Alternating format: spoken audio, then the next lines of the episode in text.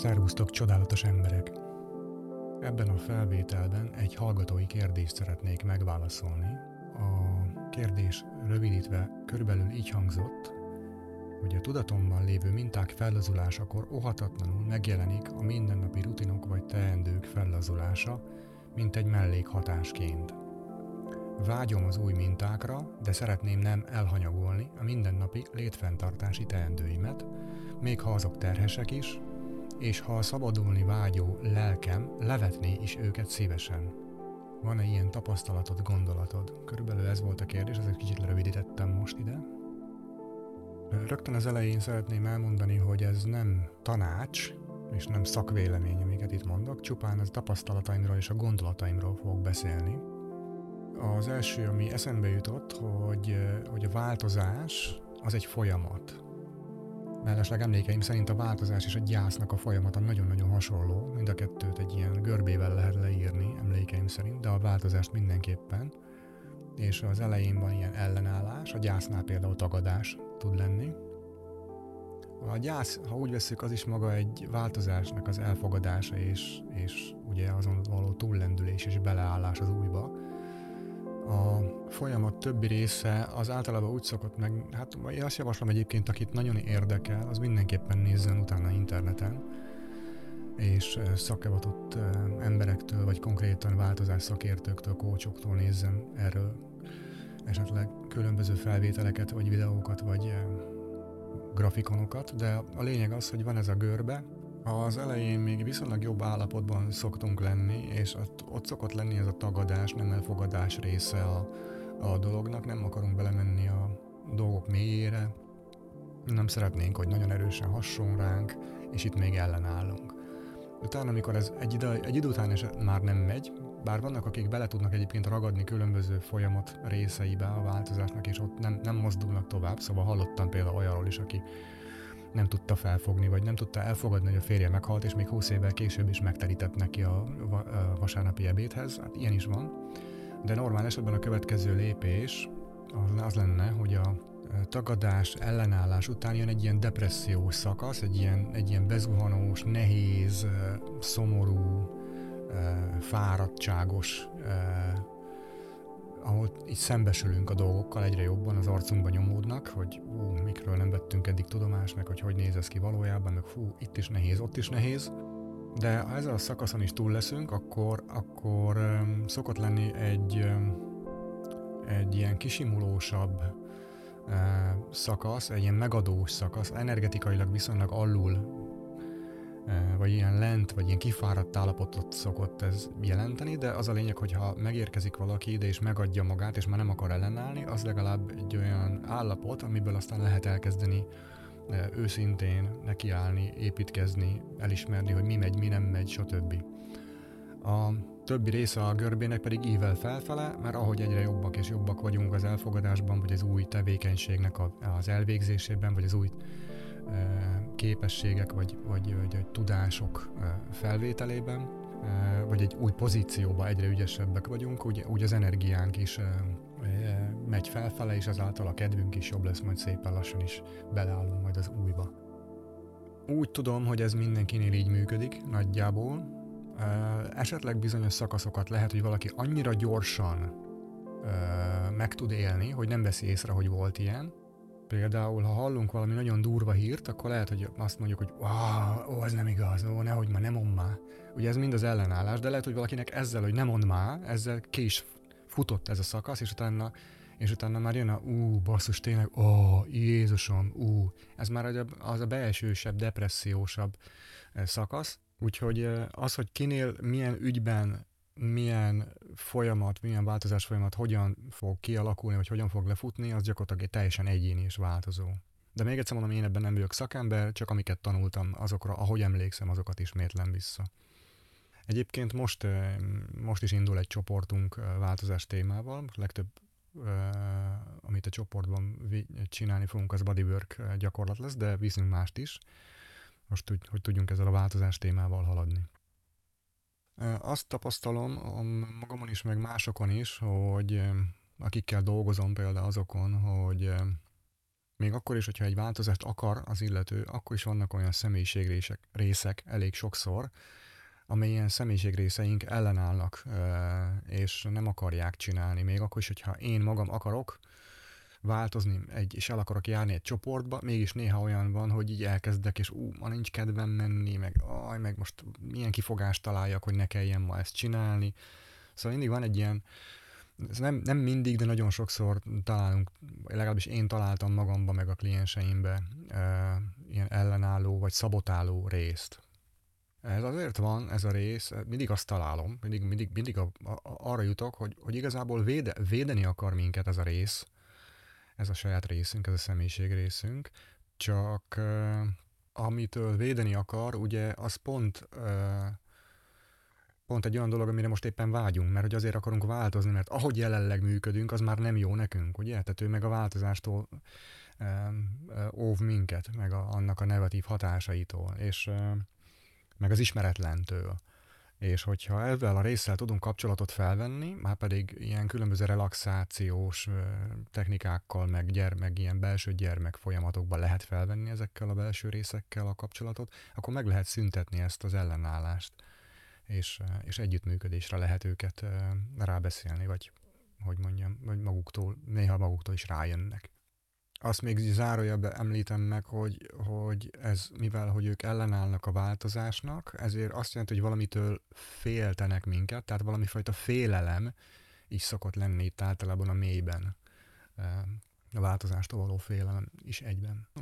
Mivel az előbb is említettem, hogy magának a változás folyamatnak van egy olyan rész, amikor, amikor így megadom magam, és így átadom magam az egésznek, és feladom az ellenállást, meg az ellenkezést, ez is egy kicsit ö, már előre jelzi azt, amit most mondani akarok, már pedig, még pedig az az lenne, hogy hogy ebből az elfogadásból, ebből lehet a legjobban indítani a, a változást igazából. Tehát nagyon, nagyon érdekes, nagyon paradoxnak hangzik, de a legtöbb megfigyelésem azt mutatja magamon is, meg mondom még egyszer a, azokon is, akikkel dolgozok, hogyha először megfigyelem jól, és elfogadom azt, ami most van, ahogy most működök mondjuk például, akkor abból tudok, ebből a puhaságból, ebből az elfogadó állapotból tudom a legjobban indítani a változást. Nagyon, nagyon érdekes, hogy ebből szinte önkéntelenül magától is elindult tényleg, mint hogyha az a görbe, ahogy,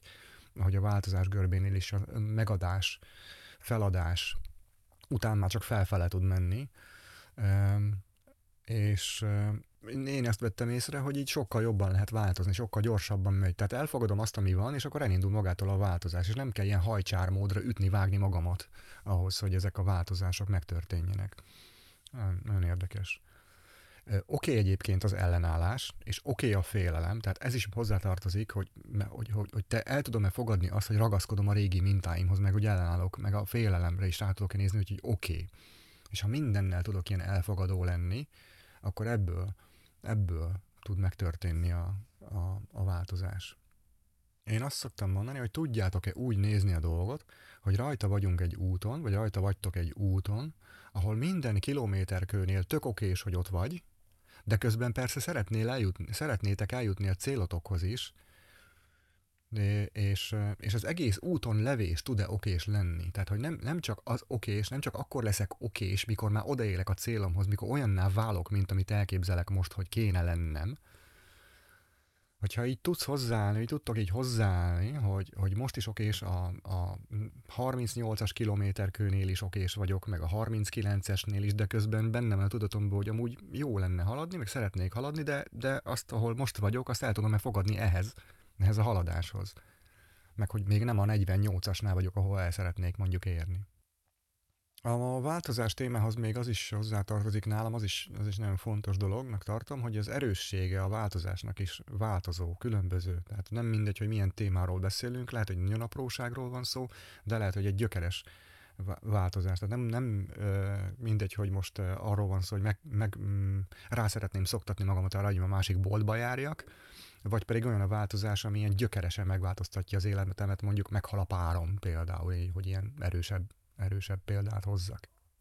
Én azt vettem észre, hogy amikor a ilyen relaxációban vagy csoportban dolgozunk a változással, általában olyan jön elő, amire alkalmas az illető abban a pillanatban, hogy dolgozzon vele. Szóval én azt vettem észre, hogy amikor én elmentem például, és módosult terápiába jártam, nem jött belőlem olyan téma elő még, amire akkor még nem voltam kész, amihez még nem volt elég erőm.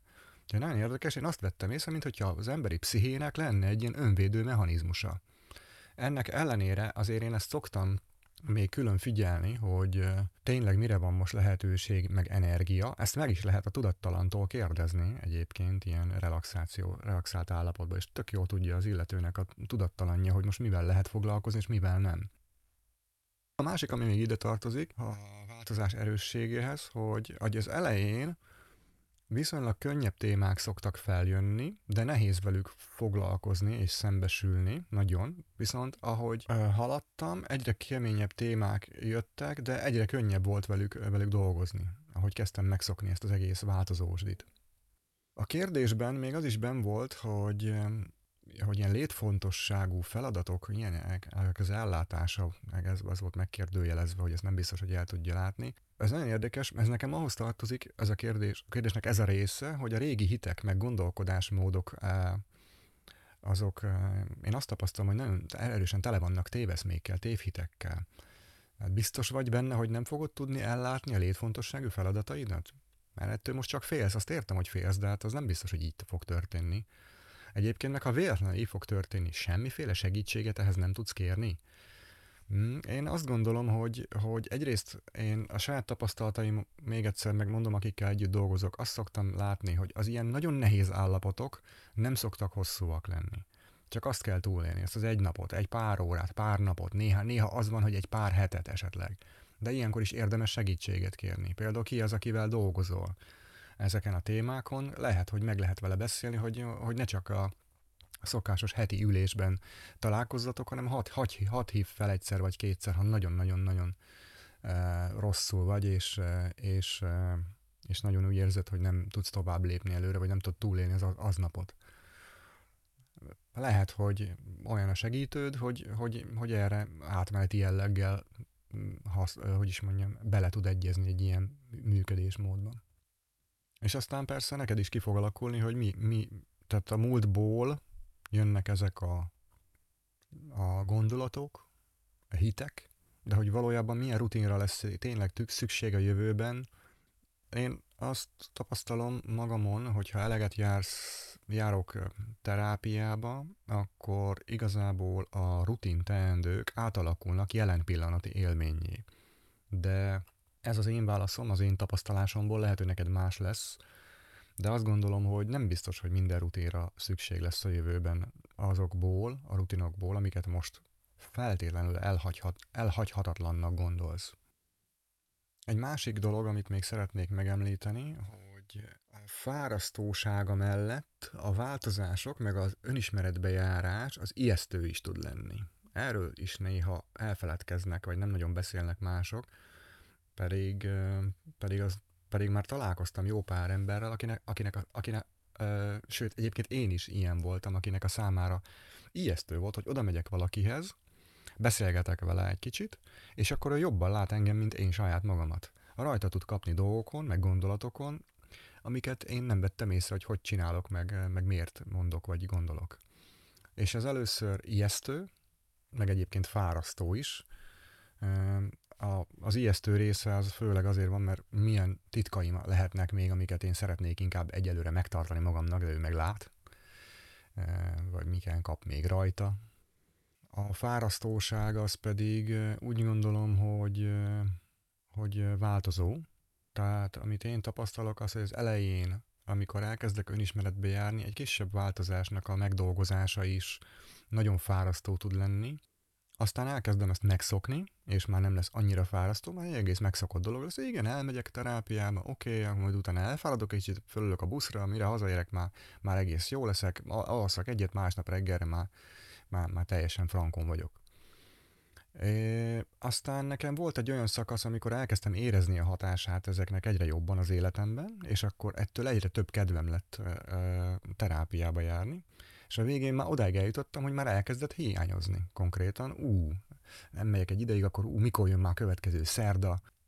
És akkor, mikor elkezdett uh, hiányozni, akkor utána ráadásul már nem csak uh, ez volt, hanem kicsit később már, már konkrétan elkezdtem élvezni, és már, és már szinte csak alig fárasztott, és a fáraszt, fáradtság részét tudtam egy ilyen teljesen természetes velejárónak tekinteni.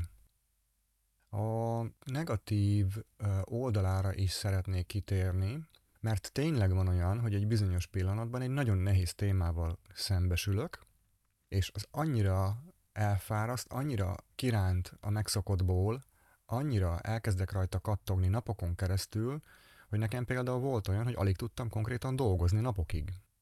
Nekem szerencsém volt, és ebből nem lett katasztrófa, mm, azért sem, mert irodai munkát végeztem. Aki esetleg nem irodai munkát végez, hanem nagyon fontos vagy veszélyes a fontos alatt azt értem, hogy nagyon fontos másokkal kapcsolatos munkát, tehát ahol, amiben más emberek is valahogy nagyon érzékenyen érintve vannak, inkább így fogalmazok, mint fontos. Tehát ahol más emberek érzékenyen vannak érintve, vagy pedig valamiért veszélyes, például mondjuk, mert építkezésen darut kezel, vagy teherautót vezet, és akkor forgalomban van egész nap, és stb. stb. Ehhez hasonlóak mindegyike olyan, aminél azt gondolom, hogy érdemes ezt a részt mindig tudatosítani magunkban, meg hát akár, a, akár az illetőben, akivel együtt dolgozunk, hogy hogy oké, okay, hogy most belevisz, belevisz minket egy folyamatba, csak, csak ne felejts el, hogy, hogy én holnap meg mondjuk buszt vezetek, vagy, vagy taxisofőrködök, vagy, vagy holnap egy komoly munkagépet kezelek, amivel még négyen dolgoznak.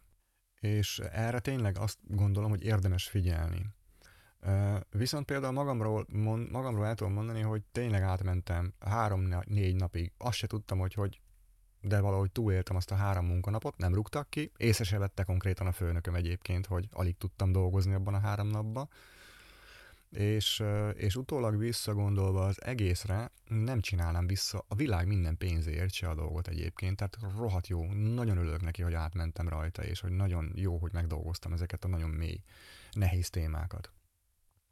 Egyébként én azt tapasztalom, hogy inkább csak órákig szokott hatni. Nagyon-nagyon ritka az, amikor napokig, extrém esetben esetleg hetekig is hat, de az extrém az már, az már tényleg azt jelenti szerintem, hogy valami nagyon-nagyon-nagyon mély témáthoz értél, eh, ami valami nagyon erős, esetleg egy traumatikus élmény gyermekkorból, amit lehet, hogy eddig le is tagadott szinte teljesen a, a tudatod.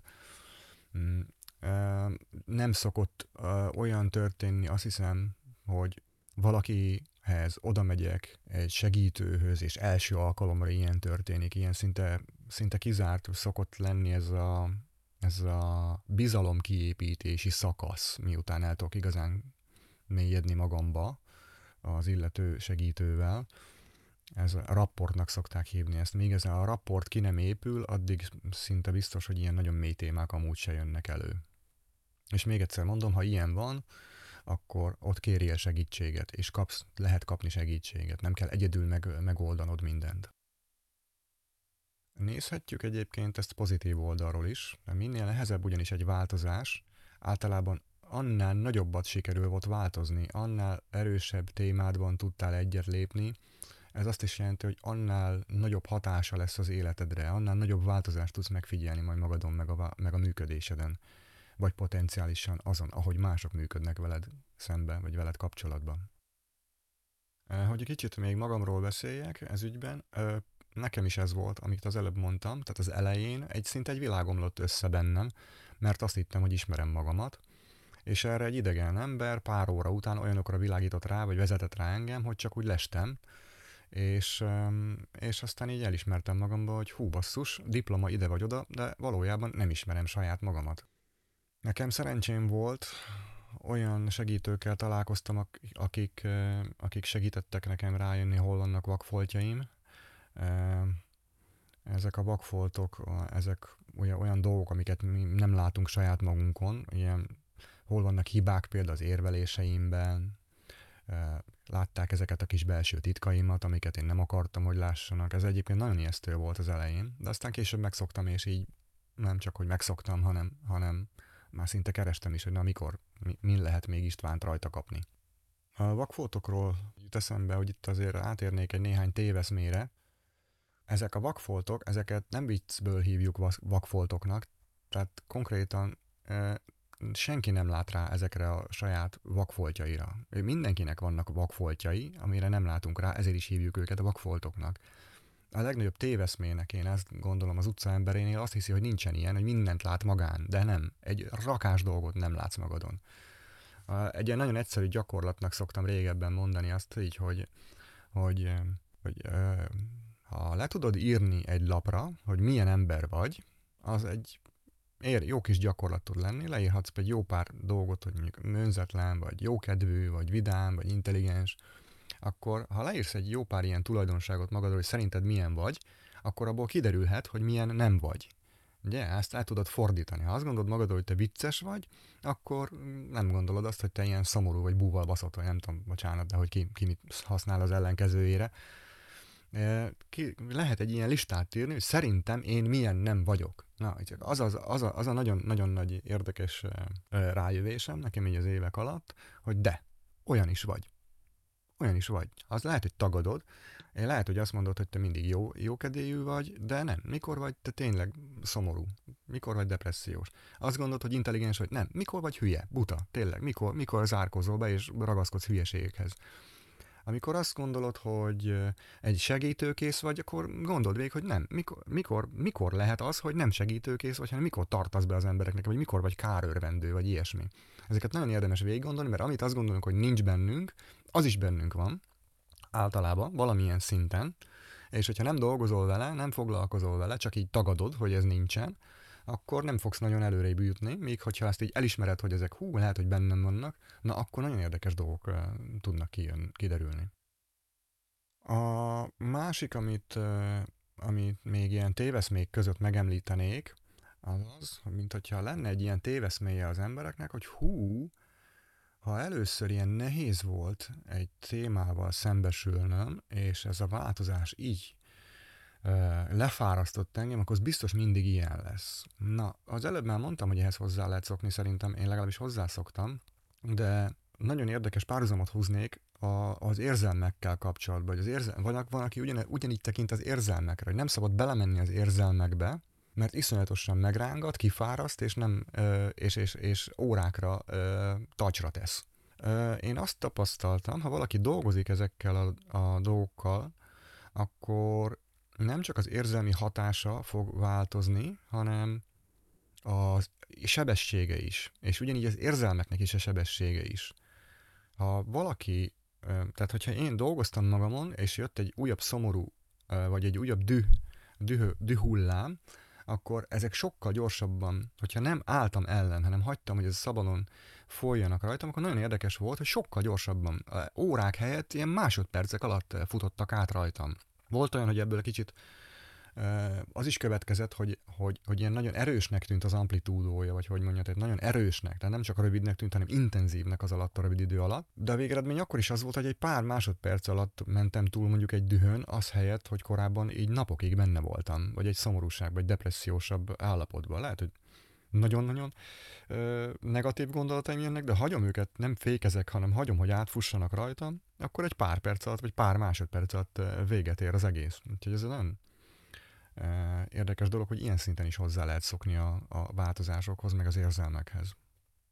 Hát azt hiszem, hogy ennyi a lényeg, amit el akartam mondani. Még záró gondolatként elmondanék pár olyas, olyan gondolatot, ami most még így eszemben van, hogy a, ami, ami nagyon, amit nagyon érdekesnek tartok. Például az egyik, hogy az élet az csupa változás körülöttünk. Ugye nem néz ki egy fa, meg egy folyó kétszer ugyanúgy sohasem. Nincs benne ugyanaz a két vízmolekula mondjuk így a, a folyóba egymáshoz képest, mint ahogy egyszer volt. Egy, egy utcakép nem néz ki sohasem ugyanúgy. Egy ember nem néz ki igazából, ha jól megnézed, sose ugyanúgy. Mert biztos, hogy öregedett két fénykép között mondjuk például folyamatosan változik minden körülöttünk is, és bennünk is. És mégis mi arra vagyunk kondicionálva gyerekkorunktól, hogy folyton a biztonságot keressük, ezt keressük, és ráadásul ezt a biztonságot az állandóságon és a stabilitáson keresztül, tehát hogy ne változzon semmi, mi kell, hogy lehet a dolgokat egyszer mindenkorra megcsinálni, hogy lehet a kérdéseket egyszer mindenkorra véglegesen megválaszolni. És ez, ez, ez, ez nagyon érdekes, főleg annak fényében, hogy ugye korábban már beszéltem a személyiségfejlődési uh, szintekről, és ott egyértelműen kiderült, hogy minden egyes szinten egy bizonyos kérdésre más lesz a válasz. Úgyhogy nagyon, nagyon érdekes, és mégis, mégis ragaszkodunk, mégis, mégis stabilak, mégis állandóra, életünk végéig akarunk beköltözni a következő házba, életünk végéig akarunk párkapcsolatban ö, ö, társat találni magunknak, stb. stb. Ebből az is következik, hogy én önismereti szempontból, a saját definícióm persze, tehát ezt nehogy hivatalosnak vedd, de hogy én azt tekintem stabilnak önismereti szempontból, aki tudja ezt, hogy a világ és a körülmények azok állandóan változnak, nem vesz semmit készpénznek előre a jövőre nézvést, még egyébként a kapott ígéreteket sem, bár a sajátjait igyekszik megtartani, de nem feszülten és görcsösen, hanem csak így lazán, és, eh, és még egyszer mondom, ha más meg nem tartja meg az övét, akkor, akkor azt viszont tudja lazán kezelni. Van egy kis, van egy ilyen belső ereje, egy tartása, ez nem merevség, tényleg csak egy tartás. Olyan, mint én azt szoktam elképzelni, azt, az, a, az a kép jön nekem egyre többször, mint egy bambuszrúd, hogy egy bambuszrúd vagyok. Ha erős szél fúj, akkor pont annyit hajlok, amennyitől a feszültségek még kezelhetőek lesznek, de amúgy a bambusz egy rohadt erős anyag, nem tudom, tudjátok-e, de nagyon-nagyon erős. Konkrétan keleten állványokat építenek belőle az épület köré, mert annyira erős, hogy simán, simán lehet állványzati anyagnak használni.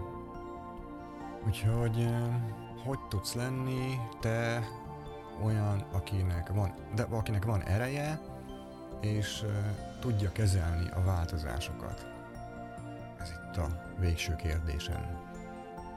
Remélem megválaszoltam a kérdését az illetőnek, aki, aki ezt feltette. Ha nem, akkor majd remélem kapok tisztázó kérdést is. Köszönöm szépen a figyelmeteket. Találkozunk a következő felvételnél. Szervusztok, csodálatos emberek!